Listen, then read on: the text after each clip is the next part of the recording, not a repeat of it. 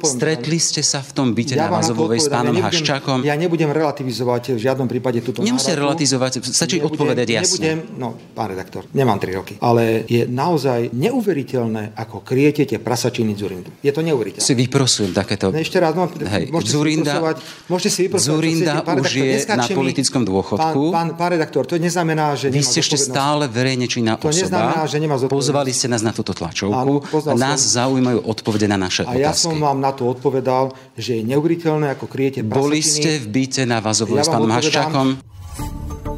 Aktuality na hlas. Stručne a jasne.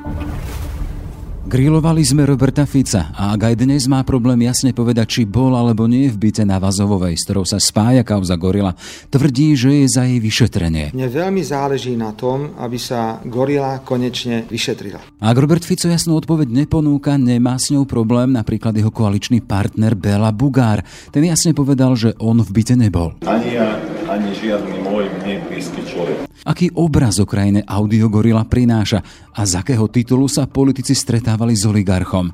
Politológ Radoslav Štefančík. Vyzerá to tak, že Gorila nie je ani o tom, ako si ľudia spravujú veci samostatne, ale skôr o tom, ako nejakí oligarchovia, ako zbohatlíci, ako ľudia, ktorí prišli rôznym spôsobom veľkým peniazom, rozhodujú za nás e, bez toho, aby mali nejaký konkrétny mandát. A s Janom Petrovičom sa tiež pozrieme na pokračovanie súdu o 70 miliónových zmenkách televízie Markíza. Vlastne prišla s takým svedectvom, ktoré je v prospech prospech Pavla Ruska a čiastočne aj Mariana Kočnera, aj keď ona dodnes tvrdí, že ho vlastne neznáša. Dobrý deň, moje meno je Jaroslav Barborák. Dokážeš počúvať podcast a pritom kráčať do práce? Čo keby si teraz dokázal míňať a pritom aj sporiť? Založ si účet v 365, nastav si sporenie s automatickým zaokrúhľovaním platieb Sislenie a z každej platby ti rozdiel medzi uhradenou a zaokrúhlenou sumou zhodnotíme parádnym úrokom 3,65 ročne. 365. Najlepšia banka na sporenie. Viac o podmienkach podúčtu Sislenie nájdeš na www.365bank lomka Sislenie. Slovenská gorila opäť vyrazila do verejného priestoru. Ak tu pred takmer 10 ročím jej písomná podoba zmietla jednu generáciu politikov a hlavne SDK Mikuláša Zurindu, už desiatky hodín na Slovensku operuje druhá a počujeme jej hlas. Verejnosť má k dispozícii 39 hodín audio nahrávok. Ich ústrednou postavou má byť šéf Penty Jaroslav Haščák, u ktorého sa strieda celá plejada politikov, ministrov, šéfov strán a ich pobočníkov. Zachytáva pritom roky 2005 a 2000 2006. K druhej vlne gorily dnes zaujal postoj šéf Smeru Robert Fico. Napriek tomu, že novinárov na tlačovú konferenciu strana pozvala o stranický mikrofon, ktorý slúžil na kladenie otázok, sme sa niektorí museli doslova naťahovať s hovorcom Smeru a nakoniec ho novinárom zobral úplne a to ešte pred skončením tlačovej konferencie. Nebudem relativizovať túto nárok, lebo chcem, aby sa gorila vyšetrila. Ja tvrdím, že niektoré veci nesedia, ale nebudem to teraz komentovať. Ak bude treba, tak to poviem tam, kde to mám povedať. Nie všetko sedí. A nechcem svojim vyjadrením niečo znehodnocovať alebo potvrdzovať. Myslím si, že je veľmi správne, že sa o tom bavíme. Konečne sa bavíme o tom, ako to vyzerá na Slovensku, keď vládne pravicová vláda. Krádeže, krádeže, privatizácia, krádeže. To je celé, čo chcem povedať. Nič. Pán Fico, pozvali si nás na túto tlačovku. Pred chvíľou by tu odmietali dať mikrofón, teda váš stranický mikrofón. Buďme otvorení a jasní. Už ho máte? Mám ho, však som sa k nemu dostal, musím sa pýtať, nechcel mi ho predtým dať. Hovoríte o tom, že táto kauza Gorila je kauzou Zurindovej vlády. Viem, že vy si vážite svojich voličov, sú to tisíce ľudí. E, nevadí vám to, že národ teraz v tom gorilom byte počúva váš hlas? Čak, presne o tom teraz sa bavíme. Je to váš 39, hlas? 39 hodín, alebo koľko je vraj nejaké nahrávky, 39 hodín. A celá vina, ktorá sa týka mňa, spočíva v tom, že vraj som sa mal s niekým stretnúť a baviť sa o niečom všeobecnom a piť nejakú kolu. Mne, mne vadí niečo iné, pán redaktor. Mne vadí to, že verejnosti nehovoríte, čo je schopná pravica. My sa teraz pýtame vás. Ja, Vy hovoríte, ja že vraj som sa tam mal stretnúť. Ja vám na to. Stretli ste sa v tom byte ja na Vazovovej s pánom ja nebudem, Haščákom? Ja nebudem relativizovať v žiadnom prípade túto Nemusíte relativizovať, stačí nebudem, odpovedať jasne. Nebudem, no, pán redaktor, nemám 3 roky. Ale je naozaj neuveriteľné, ako kriete tie prasačiny Zurindu. Je to neuveriteľné. Si vyprosujem takéto... No, ešte raz, no, Hej, môžete Zurinda, si môžete si vyprosovať. Zurinda už je na politickom dôchodku. Pán, pán, pán redaktor, to neznamená, že... Vy ste ešte stále verejne činná to osoba. Neznamená, že nemá Pozvali ste nás na túto tlačovku Áno, a nás som... zaujímajú odpovede na naše a otázky. A ja som vám na to odpovedal, že je neuveriteľné, ako kriete prasačiny. Boli ste v byte na Vazovej ja s pánom Haščákom? Je neuveriteľné, ako kriete prasačiny pravicovej vlády. Boli ste v byte s pánom Haščákom na Vazovej? Ako kriete, ako kriete prasačiny z Rindovej vlády. To nie je pravda, pán je. Aktuálne mi zobrali mikrofón. Pán kolega, opakujte. 2010, 2012 tu bola vláda Ivety Radičovej. Mali ste tam slávnych, mali ste tam slávnych, nie, už vtedy to bolo. vládach, pán predseda. Pán redaktor, pani redaktorka, opakujem ešte raz, už 4 denník sme to mali k dispozícii, všetko ste mali k dispozícii. Neurobili ste to preto, lebo ste nechceli uškodiť SDK. To je jasný postoj slovenských médií z roku 2010 a 2012. Pán Fico. 22-12. Čo, to, čo, čo, čo sa týkalo gorily Curindu a všetky Kryli ste všetky prasačiny Máte svoje tlačové oddelenie, môžu vám spraviť z toho výber vyslovene jednotlivých Kryli príspevkov. ste všetky prasačiny Teraz máte možnosť na tlaču, ja na ktorú ste nás pozvali, odpovedať na konkrétne otázky. Ja Boli ste v byte na Vázovovej s pánom Haščákom? Prasačiny pravicovej vlády v roku 2002 až 2006. Prečo ste chodili za pánom Haščákom?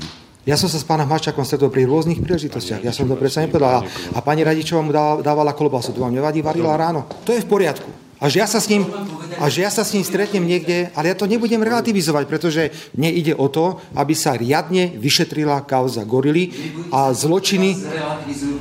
Ale, ale pán, pán redaktor, vy nechajte mojich voličov na pokoji, to sú moji voliči, vy si robte svoju robotu. Ja opakujem, neexistujú, alebo sú prvky, ktoré nesedia.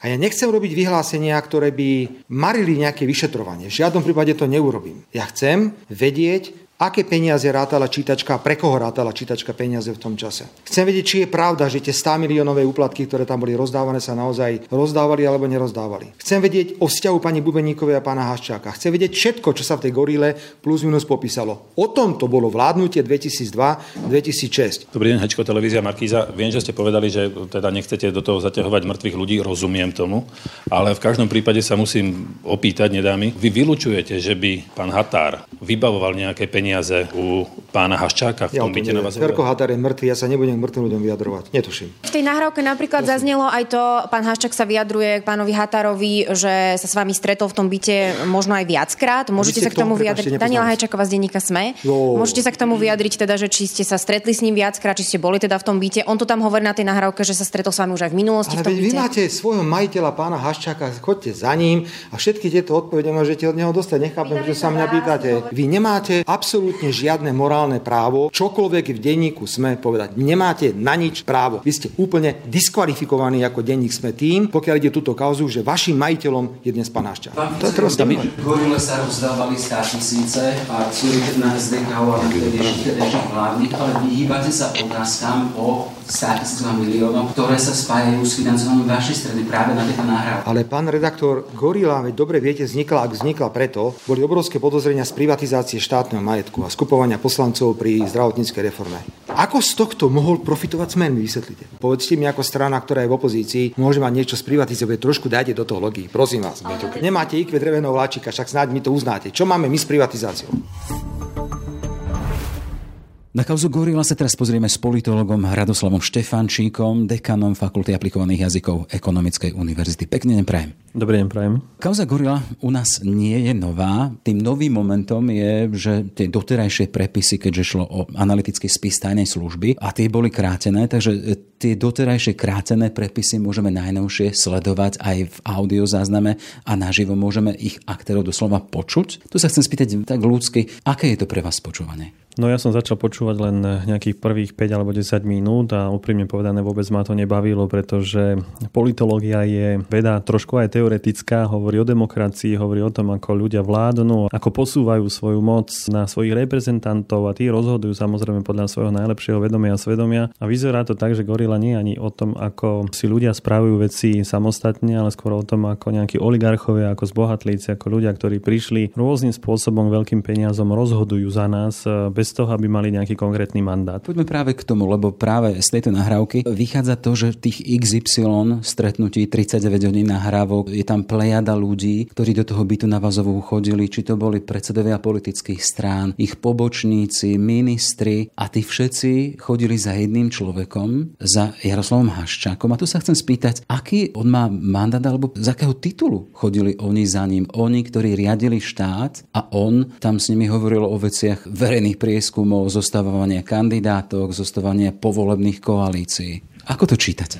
No pán Haščák samozrejme mandát nemal žiadny na to, aby riadil našu krajinu. On má jediný mandát na to, aby riadil svoje firmy, ale určite nie na to, aby zasahoval do politického rozhodovania. A vyzerá to skutočne tak, že e, v našej politike rozhodujú peniaze a kto má tých peniazí najviac, tak e, ten má samozrejme potom aj veľký mocenský vplyv. V tomto prípade to čítam tak, že pravdepodobne pán Haščák e, financoval svoje aktivity práve tým, že financoval aj, aj politikov, že si delili koláč a napriek tomu že tu iné rezorty ako zdravotníctvo, školstvo, kultúra upadali a tam sa niekde zhromažďovali veľké peniaze. Pre mňa je veľmi ľúto, že politici naprieč celým spoločenským a politickým spektrom bez ohľadu na to, že či patrili k pravici alebo ľavici, sa skutočne striedali u pána Haščáka, že si vymieniali názory o politike, že dohadovali svoje politické kšefty a ako keby skutočne citujúc pána Haščáka, volič bol tým veľkým hovnom. V akom postavení na týchto stretnutiach práve Jaroslav Haščák? No pán Haščák tu vyzerá byť ako dominantný aktér, ako človek, ktorý jednoducho môže rozhodovať o veciach, ako keby to nemal byť parlament, kde sa majú rozhodovať o najdôležitejších skutočnostiach v tomto štáte, ale ako keby to bolo skutočne niekde, či už v tomto byte, alebo niekde v jeho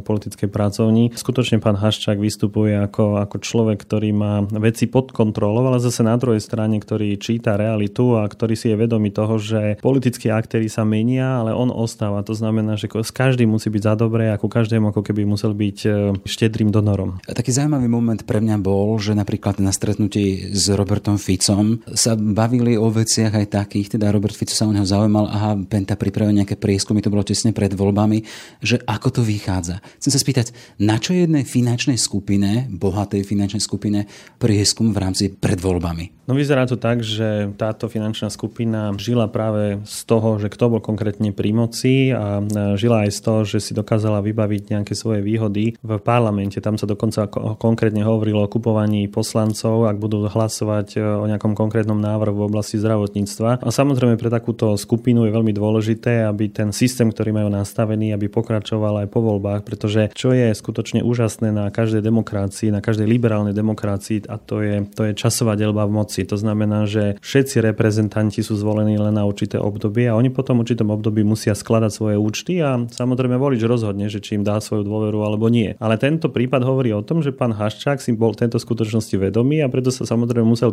pripraviť aj na situáciu, že tí jeho verní, ktorí povedzme sedeli v druhej Zurindovej vláde, môžu skončiť a jednoducho on sa musí pripraviť na nové časy. No to znamená, že z neho, z finančníka, oligarchu sa stal politický hráč. A veľmi dôležitý, ale samozrejme to nie je žiadna novinka. Vždy sme vedeli, že okrem politikov tu máme aj nejakých ľudí, ktorí sú v pozadí, ktorí skutočne ťahajú nitkami. V prípade Smeru sa hovorilo o určitých oligarchoch, hovorí sa to o súčasných stranách, ktoré momentálne vznikajú, že ich tiež niekto financuje. Takže v tomto prípade ide len o to, že či títo aktéry, ktorí povedzme donorujú politické strany alebo politikov, prišli k peniazom zodpovedne, slušne, skutočne na základe nejakého svojho podnikateľského, veľmi dobrého podnikateľského zámeru, alebo to bolo na základe toho, že kedysi kde si niečo veľmi rýchlo sprivatizovali, že im kedysi nejaký mečiar alebo nejaký fond národného majetku niečo posunul za veľmi výhodných podmienok. A vyzerá to tak, že tí ľudia, ktorí sa pohybovali, povedzme na tej vazovovej v tomto byte, to boli práve tí ľudia, ktorí k tým peniazom neprišli úplne, úplne tak e, čestne. E, tie hlasy podobné Haščakové Ficovi, keď môžeme hovoriť aj touto rečou,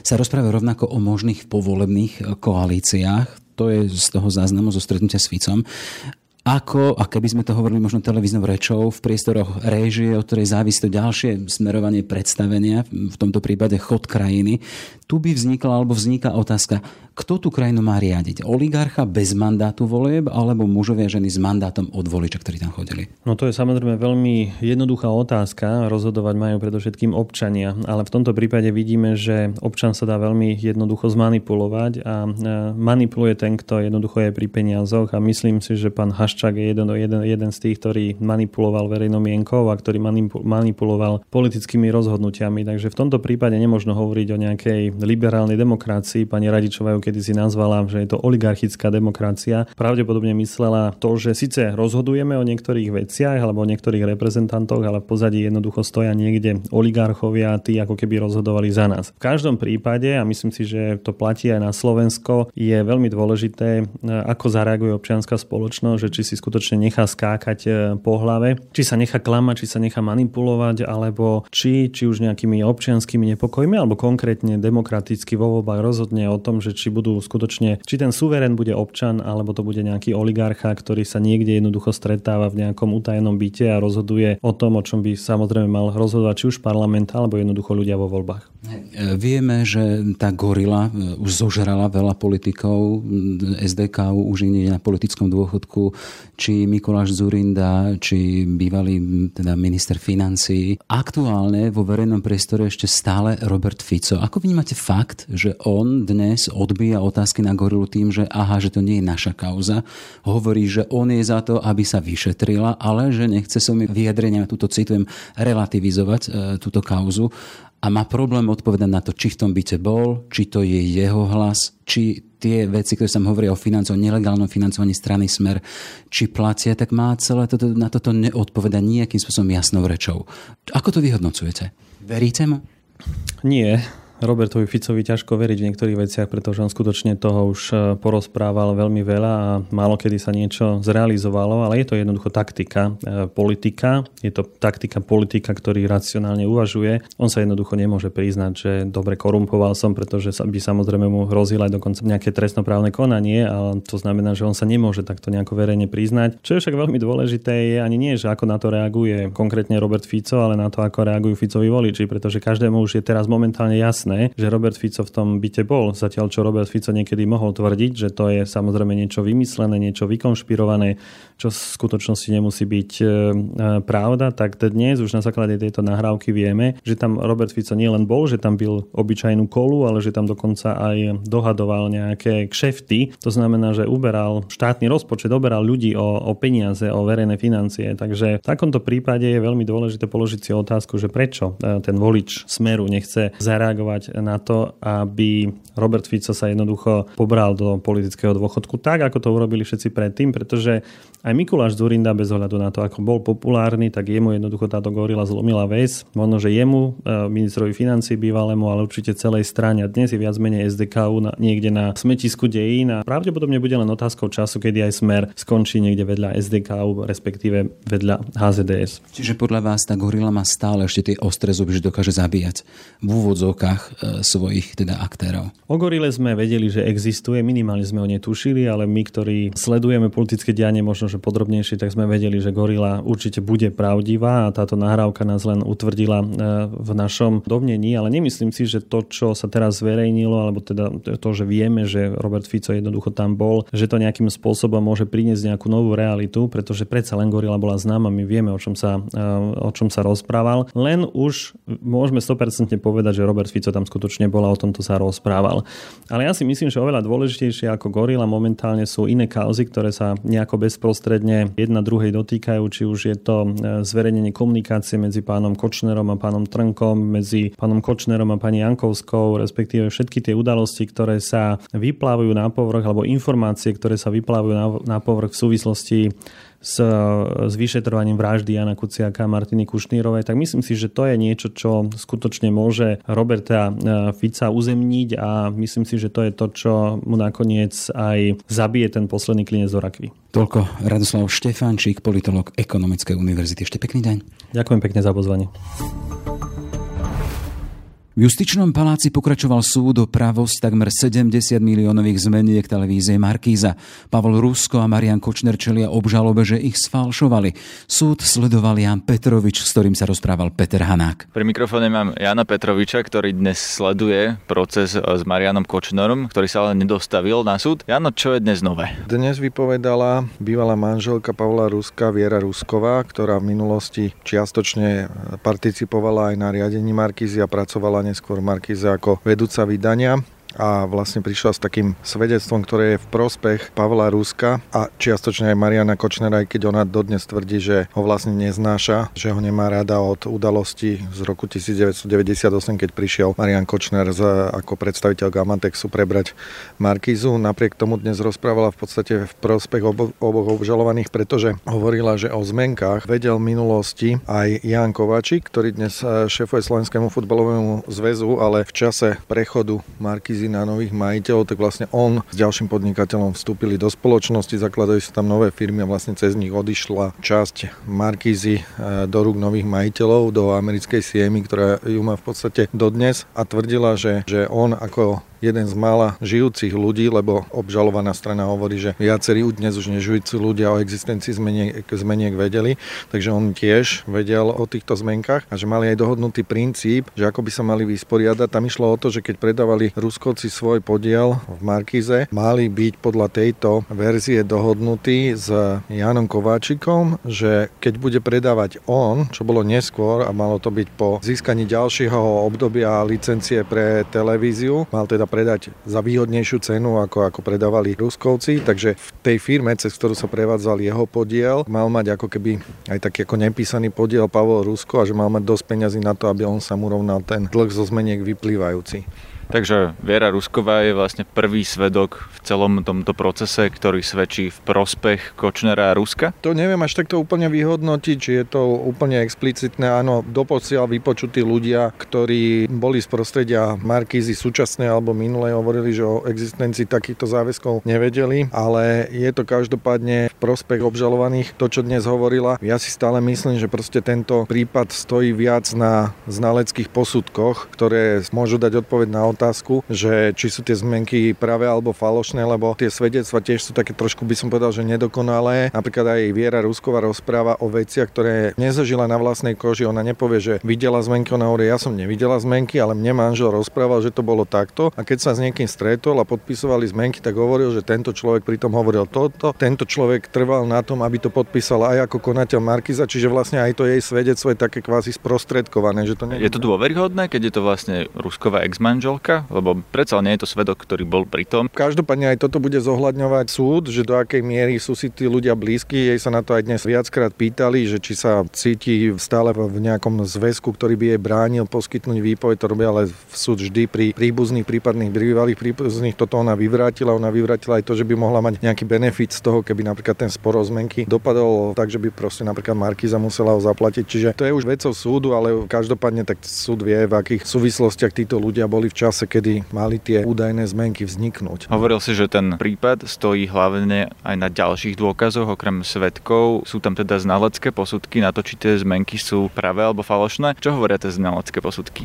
Znalecký posudok, ktorý si dala urobiť Národná kriminálna agentúra u písmo znalkyne, sa mi zdá, ale to je môj subjektívny pohľad, ako najzávažnejší, pretože táto znalkyňa zobrala veľké množstvo, boli to desiatky, neviem, či hádam aj nie stovky podpisov Pavla Ruska z celej éry, odkedy bol nejak verejne činný a ona porovnávala tie podpisy z jednotlivých rokov s podpismi na zmenkách a vlastne povedala jednoznačný záver, že tie zmenky nemohli vzniknúť skôr, ako myslím, pred rokom 2013. To je taká okolnosť, že Pavol Rusko v minulosti používal podpis, ktorému fanúšikovia televízia Markiza veľmi neverili, že je jeho a pri autografnádach mali problém identifikovať ten jeho podpis pred svojimi známymi, tak ho prosili, že aby to podpísal nejako tak, aby im verili, že je to naozaj jeho podpis, lebo jeho prvé písmeno sa myslím skôr vyzeralo ako ja, ako, ne, než ako R, takže vlastne Pavol Rusko časom zmenil svoj podpis, takže písmo znalkyňa jednoznačne povedala, že tie podpisy, ktoré sú na zmenkách, nemohli vzniknúť skôr ako pred rokom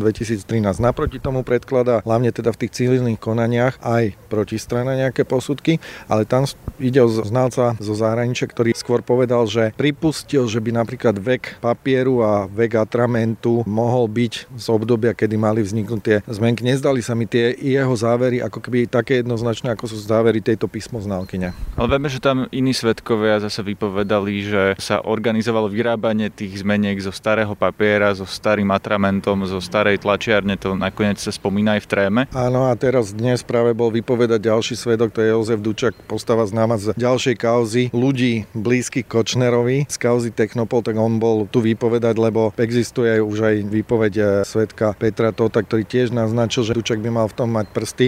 Proste Dučak je podozrivý z toho, síce je teraz postavení svetka, ale on mal byť ten, kto mal zohnať tie staré veci, tú starú tlačiareň a starý papier, ale on tieto všetky záležitosti dnes absolútne poprel. Je však pravdou, že on v minulosti pôsobil v oblasti starožitníctva a že, že proste so starými vecami bol v kontakte. Dokonca na súde spomínal niekoľkokrát, že je stredoškolský vyštudovaný chemik a že so samotným Marianom Kočnerom rozberali, keď Kočner údajne podľa jeho výpovede mal už problém s obhajobou právosti zmeniek, hlavne pred civilným konaním, že ako to je vlastne so starnutím atramentu, lebo tam už bol urobený jeden posudok, tak on dnes tvrdil, že mu len dával také ako svoje odborné chemické rady a že mu hľadal na internete, že ako sa to v Amerike vlastne posudzuje toto starnutie a tuhnutie viskuzity živicových pier, takže všeli čo to naznačuje, ale proste poprel, že by, že by sa podielal na tom falšovaní zmeniek. No ale každopádne vyzerá to tak, ani sám nevedel vlastne, koho má obhajcu vo svojom prípade. Vyzerá to tak, že má rovnakého obhajcu ako Marian Kočner, takže tie nitky sú tam také dosť poprepletané. Aktuality na hlas. Stručne a jasne. Sme v závere. V kauze Gorila budeme pokračovať aj v zajtrajšom podcaste Ráno na hlas. Na tom dnešnom spolupracovali Peter Hanák a Jan Petrovič. Moje meno je Jaroslav Barborák.